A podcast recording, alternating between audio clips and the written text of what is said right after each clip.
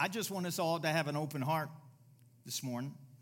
In Galatians 2:21 it says this, so that is why I don't view God's grace as something minor or peripheral, for if keeping the law could release God's righteousness to us, the anointed one would have died for nothing.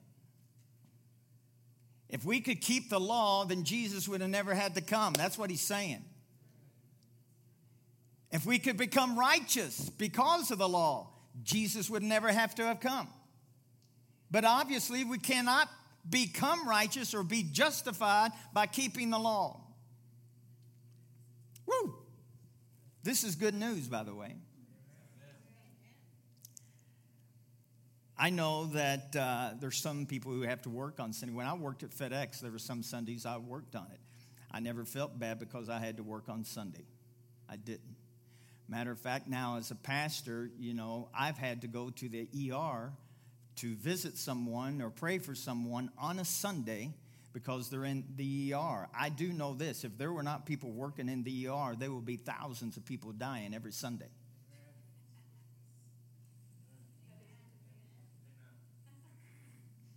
Are you thankful that people work on Sunday at the ER? I am. People have a heart attack, you know, you dial 911. I'm sorry, call back tomorrow morning. what, that would be really sad. That's the mercy of God. That's the mercy of God. But I know Tiffany, God honored what she, uh, her convictions. God honored that. And I honored that. And just like Paul said in Romans, that there is somebody who has a special day or conviction, then stick to that. And I believe that.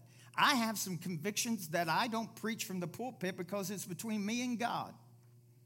You can't find it in Romans or any book of the Bible. It's just something that I've committed and said, God, I'm going to do this just because. It's just a personal conviction. It's just a personal conviction. So uh, I'm thankful that uh, people have personal convictions.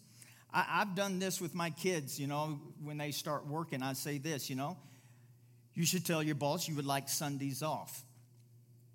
And uh, if they say, well, you can't have every Sunday off, you said, fine, but, it, you know, if I can, I would like to have every Sunday off. And I said, this is what you do you work better than anybody in that job to where you can get your boss's attention that you are a great worker, which in today's society isn't very difficult to do.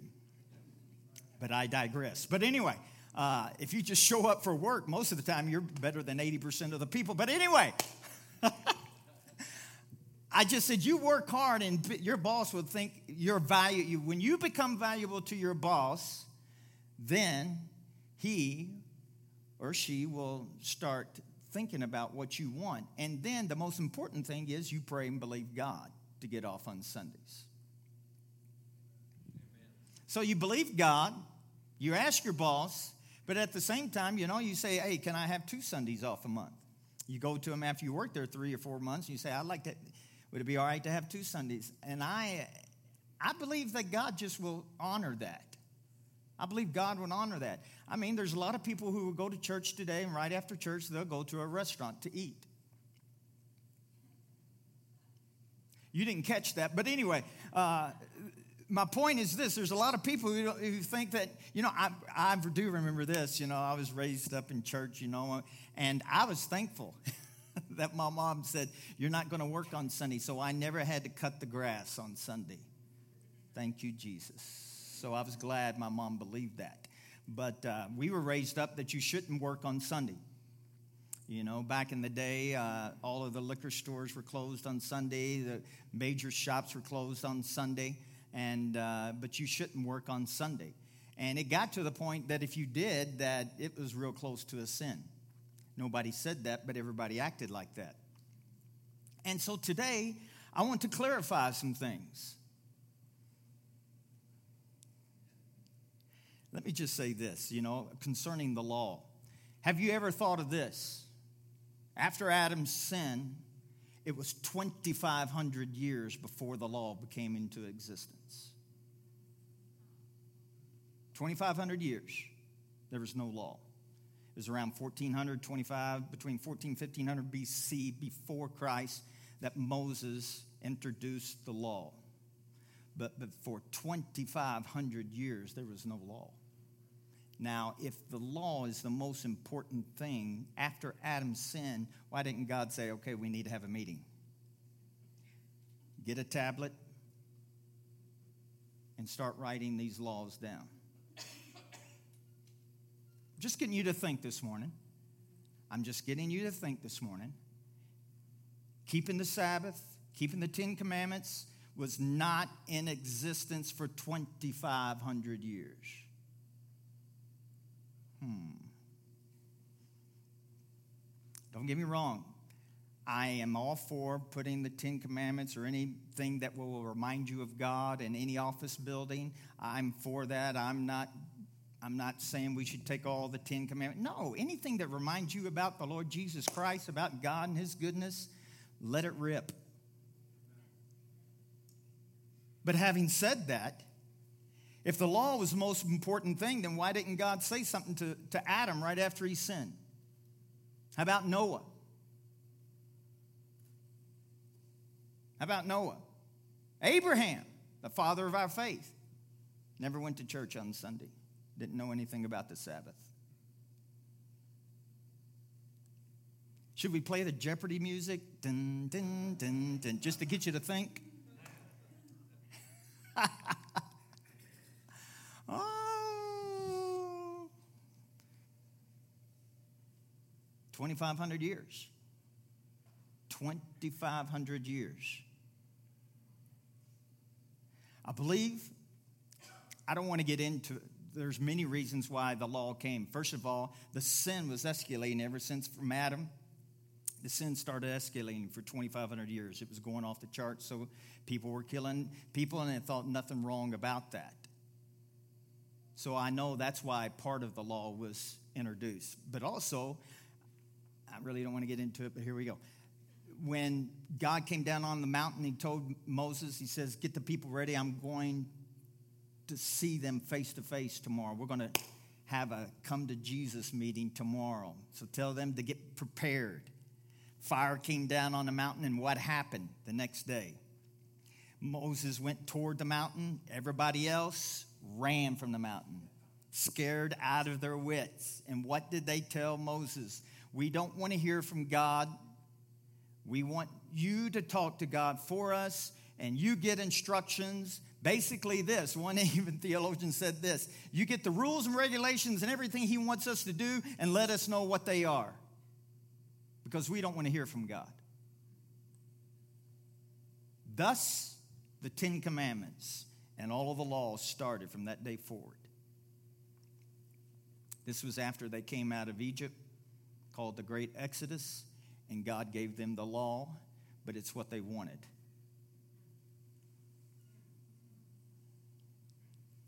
Just a thought. Colossians 2:16 I know it's a holiday, but you are especially quiet today. So let no one judge you. I said, let no one judge you. If there has been a time in the history of mankind, there is more judging going on on this planet than there ever has been. I mean, whether it's politics, whether it's religion, whether it's the vaccine, whether it's this, I mean, people are judge you. I mean, good night. There's a lot of judging going on. So let no one judge you in food or in drink or regarding a festival or a new moon or Sabbath, which are a shadow of things to come, but the substance is of Christ. The substance is Jesus. Listen to what it says in the NLT. It says, So don't let anyone condemn you for what you eat or drink. So we're eating ice cream today. If that offends you, you didn't hear my message. so don't let anyone condemn you. I'm not condemned every time I eat ice cream, just so you know I'm not. So don't let anyone condemn you for what you eat or drink or for not celebrating certain holy days or a new moon, ceremonies, or Sabbaths. For these rules are only shadows of the reality yet to come, and Christ Himself is that reality. So, what is he saying? He's saying this that Jesus is your Sabbath. He's our Sabbath. So I, back then, God wanted to, to take time out for them because they were such heathens. He said, Listen, take time out and just think about the things of God one day a week. But what was it foreshadowing? It was foreshadowing of something coming to happen in the future, which is Jesus. And now we don't have Jesus just on Sunday morning. We have him on Monday morning. We have him Tuesday. We have him Wednesday, Thursday, Friday, and Saturday. Why? Because the Sabbath has been introduced and placed in on the inside of you and me. I don't have to wait till Sunday to talk to my Father. I don't have to wait till Sunday to get instructions from God, to get peace from God, to get anything from God, because He dwells inside of me seven days a week. Jesus is my Sabbath. Woo! That's good news. That's good news. A lot of the teaching comes from God created the earth in six days, and on the seventh day, He rested. I hope you know that he rested not because he was tired. Whew, man, Adam took it out from me. The animals weren't that big, but man, when I created woman, that took a lot from me now.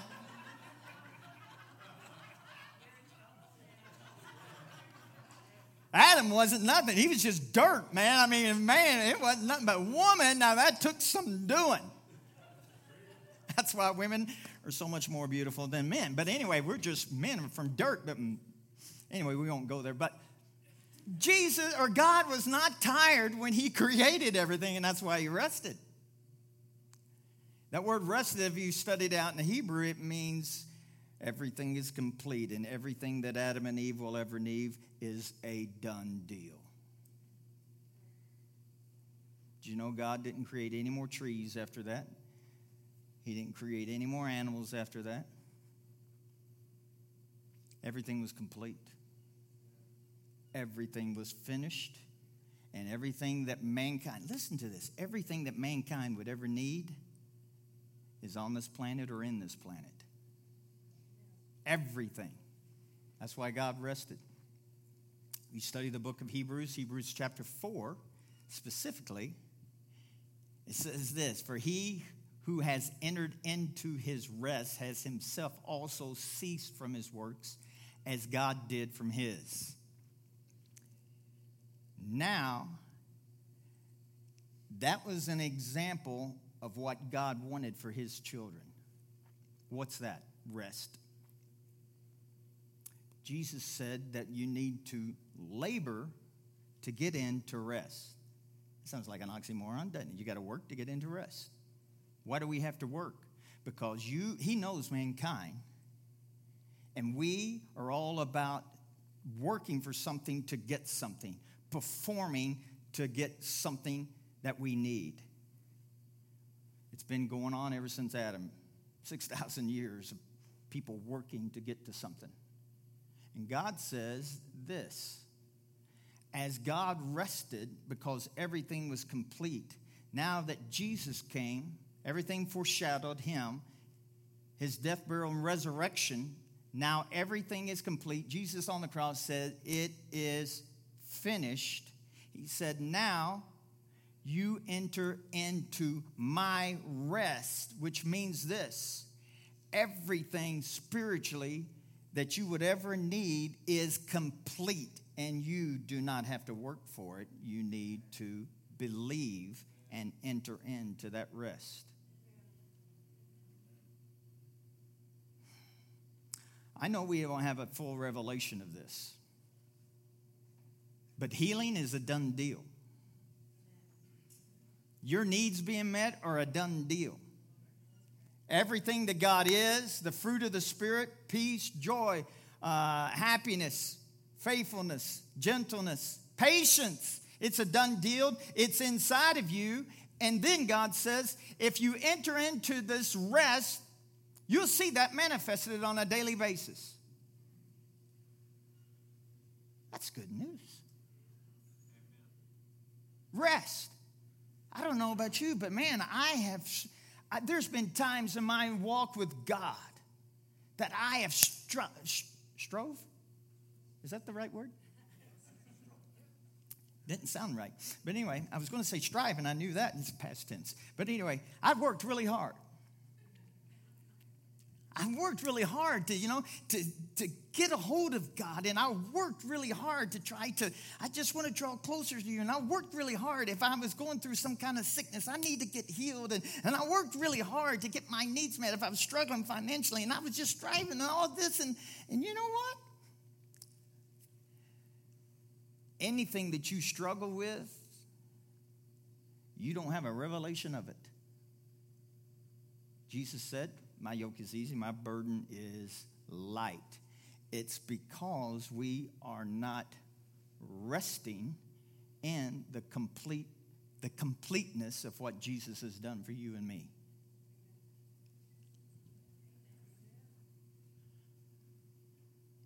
You can't get more. Do you realize? This is a phenomenal statement. You will never be more righteous than you are today. You get to heaven, you're not going to be, whoo, I feel more holy up here. the angels going to go, go, say what? No, you're, you're not more holy because you go to heaven. You're not, more, you're not going to be more righteous when you go to heaven. People think they're just going to be a better spiritual being when they get to heaven. You know, that's why I taught for a month about the heart. Out of the heart flow the issues of life. The spiritual man is perfect before God, but it's our heart that is not understanding and believing the right things. If your heart and my heart would say, I believe this, you know what? I got this this week. This is my opinion. Do you understand it's my opinion? So I can't give you a scripture for it.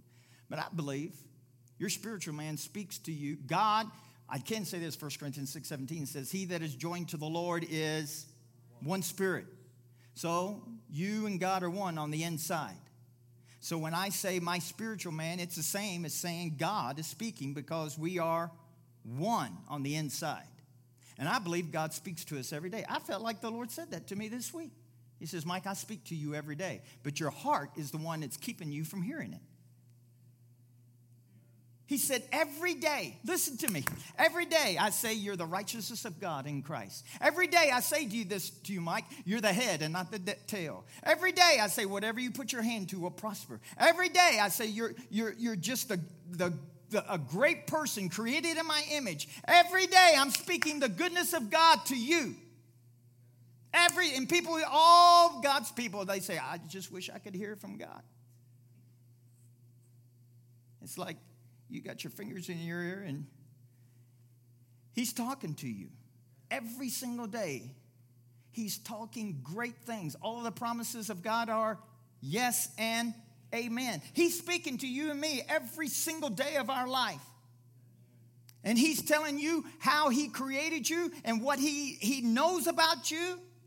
And you and me, we'll walk along and go, I'm just a, I'm just a worm. I'm just a worm worm. You know, I just I can't do anything right. I just do that. Every time you and I have that and your heart believes that, you're stopping the voice of God speaking through your heart to say, You're the head and not the tail. This is so good, it'll help you. The word is medicine into our flesh. Some of you need to OD.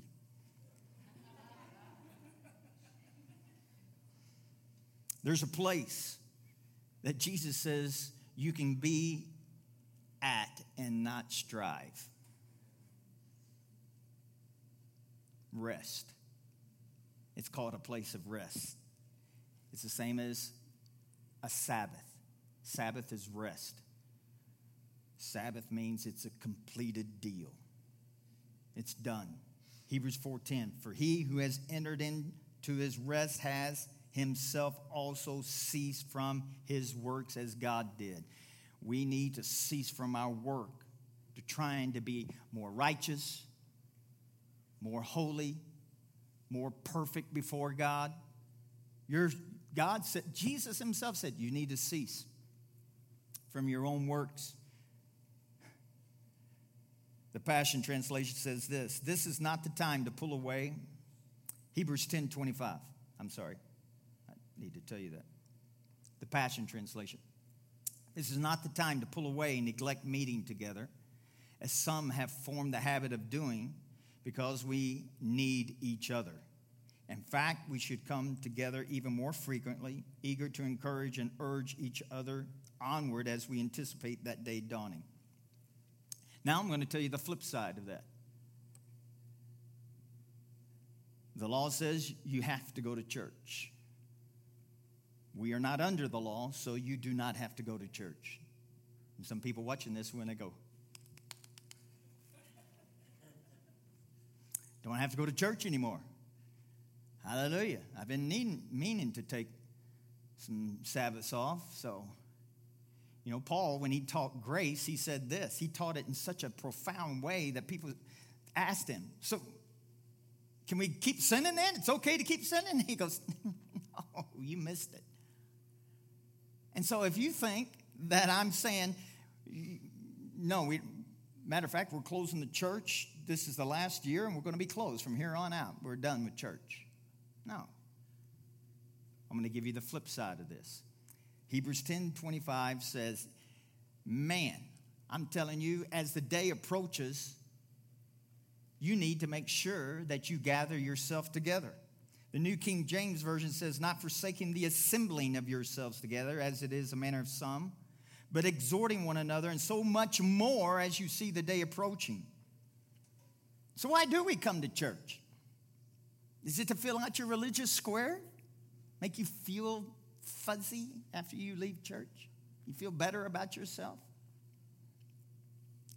That's the wrong reason to come to church. But why do we come to church? Well, obviously, there's some obvious things, and that is we come together to worship God, together as a community, as a family. We also come to learn, to learn about the Word, to learn about the things of God. But I've meditated upon this a lot. Why go to church? Why go to church? Hebrews 10 24 says this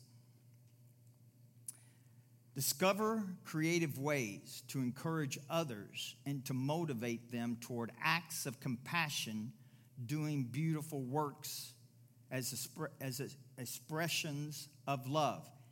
Hebrews 10 25 says, don't forsake the assembling of yourselves together. Hebrews 10 24 says, encourage ways to show the love of God. And so then he says, to not to forsake yourself together. My point is this. First of all, let me read it in a different translation, the Amplified. Hebrews 10 24, the Amplified.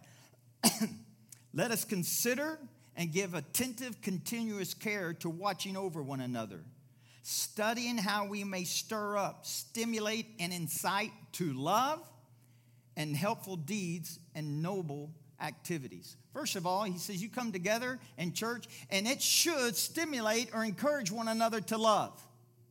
That's the number one thing. So you come together, assemble yourselves together to show love. But then he goes on, the second thing is uh, to encourage one another, to find out how people are doing. And he says, we need each other. Just coming together as a church family, it promotes love. And I'll even say this when you start coming to church on a regular basis, it causes you to find purpose. The world, I mean, everybody, what am I supposed to do? Why am I here? Uh, granted, I'm not going to talk about all the jobs and careers that you can attend or become, uh, you know, from the pulpit. But I do know this God can do that while I'm talking about you're free from the Sabbath, and He can talk to you about purpose in your life.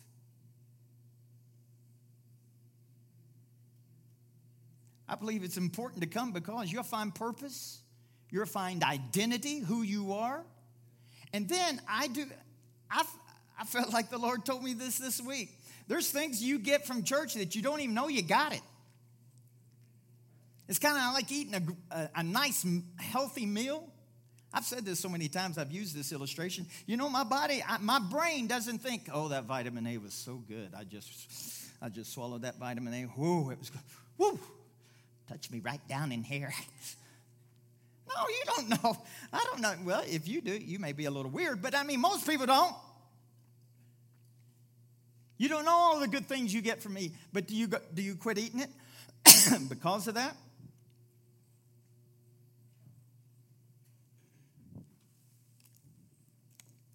Of course you don't. My wife drives a car, she has no idea. Oh, okay, let's just be real. I drive my truck and I have no idea really how it works. But I get the benefit from it. You get things from church that you have no clue. I have no clue what we are getting.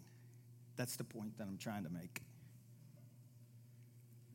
You and I get stuff, and you don't even know. There's stuff that you need. There's stuff that you need, and you don't even know it, but you got it got deposited inside of you when you came to church. We get stuff that we don't even know. Church is his body. Paul said the church is the body of Christ. So, for example, my toe, have you ever just, your toes are so insignificant. Unless you're a woman, then you paint them and look at them and everybody thinks they're pretty.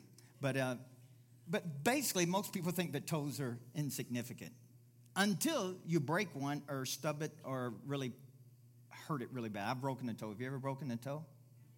Did you know, you know, when you break a toe, your walk is now not the same. You're not going to go on a hike. You're not going to even walk far. When I broke my toe, I didn't want to walk at all. So listen to me. Your toes are very significant in getting you to your destination.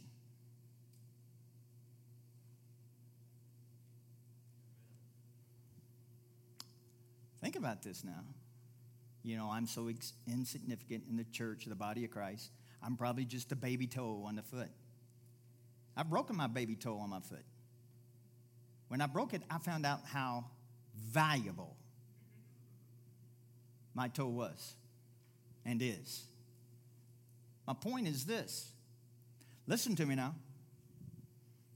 When you come to church, people can help you without you or me even realize it, making sure you get to your destination, whatever that may be. Maybe, as far as getting you to your designation, they're praying for you about some sickness you may be going through. You need to get healed to get to your destination, do you not? My fingers, they're not just to attach to my hand and to to be able just to operate from my hand. If you ever broke, I mean, I, I was playing softball years ago on the church softball team and I broke my hand. All of a sudden, there's so many things you cannot do. If you're trying to button your shirt with one, I mean, you just feel like, man, I'm the most uncoordinated person on the planet. I can't even button my, you can't do I need two hands to do that. To tie your shoe, you ever try to tie your shoe with one hand? I mean, you may be gifted, but let's see how far you go with that. You need both hands to do all kinds of things. Comb your hair. You need, your, you need both hands to do so many things. The body of Christ, Paul said, it's just like your body. We need one another. I'm not going to sit there and go, well, if you have to do away with something, what would it be? Your fingers, your toes, or this? And you go, I'm not going to do away with anything. I want all my parts. My point is this every person who is born again is valuable to all of us. We need one another. Church is valuable. Church is so valuable. And I, to be honest, I don't I try not to get political here, but I believe that's why there's such a stirring on this planet to try to shut the church down. And I'll say this I mean, we're praying for Afghanistan. I know things are terrible things are happening over there, but the Lord just, I mean, He just shared with me the church is alive and well over there, and it is well taken care of. You say, yeah, people are dying. I've heard a story where people, some of the Christians over there, they said, We are not going to hide. We are going to house to house, just like the Taliban's going house to house to, to murder people. We are going house to house to tell people about Jesus, and the church is flourishing. They said, matter of fact, right now, statistics show that Afghanistan has the greatest growth of the church on the planet. Woo! It's kind of like the devil takes his shot, and God says, Is that the best you can do? I'm going to trump that and I'm going to take something much greater and bigger than you ever dreamed that you could. You can't, the devil can't outdo God. Badness cannot outdo God. That's why the Bible says where sin does abound, grace does much more abound. People are worried about and saying, oh man, those terrible things are happening over there, the Taliban and everything, the sin's going on. It's just, this world is going to hell in a handbasket. Really? Jesus gave his blood for this planet. It ain't going to hell in a handbasket. Where sin does abound, you're going to see the grace of God not just barely rise ab- above sin, it's going to be far greater, and the world's going to know the goodness of Almighty God. Hallelujah. So, for those who think that, well, church isn't really that important, hopefully you, you understand this. Just I didn't give you the scripture, Luke 4 16. Luke 4 16, any version. New King James. Jesus went to church. When he came, Jesus came to Nazareth where he had been raised. I don't know it by heart, Chelsea, just so you know. the Passion. When he came to Nazareth where he had been raised, he went into the synagogue as he always did.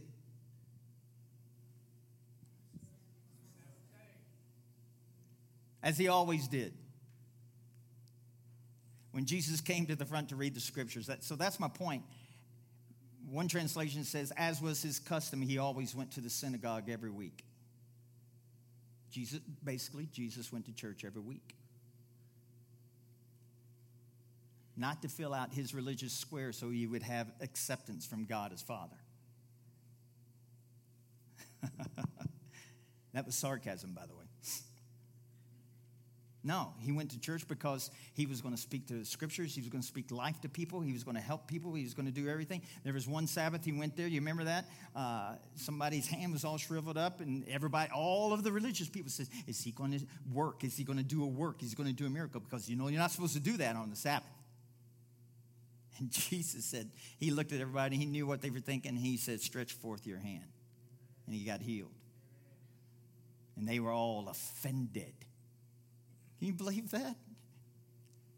Or offended. You've worked on the Sabbath. And he said, if you all have a sheep or a goat or something, cow fall into a pit on a Sabbath, you're going to get him out. You don't want him to die. Isn't she much more valuable than that? He said, the Sabbath is for the man. The, the, the man is not for the Sabbath. So we get uh, the cart before the horse. The church is obviously valuable and important because Jesus went there every Sunday. So I'm just trying to get people to be balanced in this. Did you understand what I just spoke on today? Does it make sense?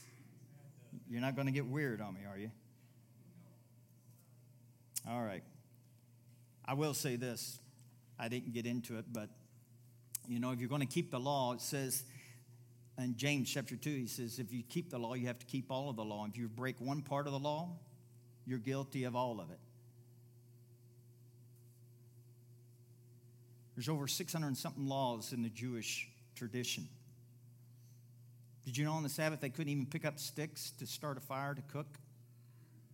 One guy did that in Leviticus, and uh, they took him out and stoned him and killed him. Anybody going to cook today? Do we need to bring rocks to your house? Are you hearing me? No, I'm glad we can cook today, aren't you? But under the law, you could not. Some of the women you go, no, not really. I mean, I just...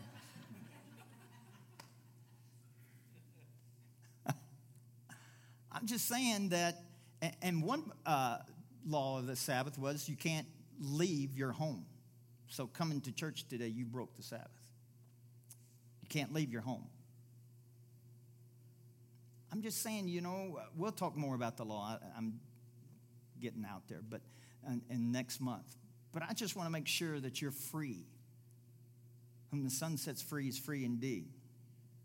But I don't want you to take a, look, a grab hold of grace and just flush it down the toilet and saying, Well, I can do anything I want because I have the grace of God. You don't understand grace at all. Are you hearing me? If you think that it's okay to sin, you don't understand grace.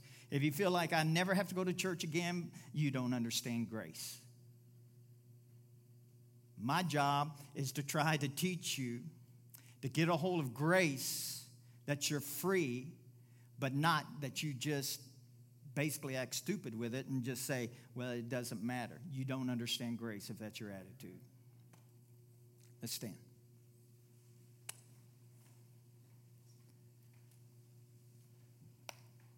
Hallelujah.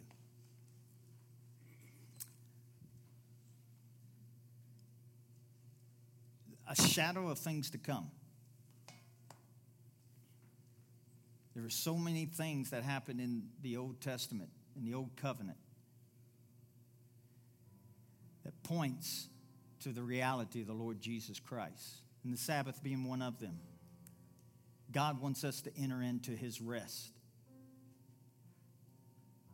to know that it's completely finished.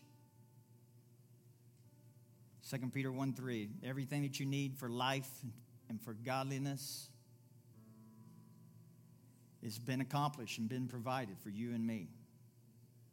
It's a journey we're on to get a revelation of this. It's a journey we're on to know what's inside of us. It's a journey that we're on to understand that Jesus the same Jesus that walked this earth, all of his power and all that he is, is dwelling on the inside of you and me today. Wow. That's a great, great revelation truth that may be hard for us to wrap our hands around it, but it's a journey. Paul said, I keep pressing to the center of that, to what I know who I am and who I believe in. And it's Jesus. Amen. Let me pray for you. Today, Father, I just believe that the truth of the goodness of God, the truth of the grace of God, that we would see it for what it really is, that our eyes to be open to that truth, be open to the grace, to be open to the goodness of God. Father, we embrace and our desire is for all of us to enter into the rest. Rest. To rest in you, Father. That is our desire, is to rest in you, to know that Jesus truly is our Savior, and He did it for us. May our eyes be open to that, Father, in the name of Jesus. Amen.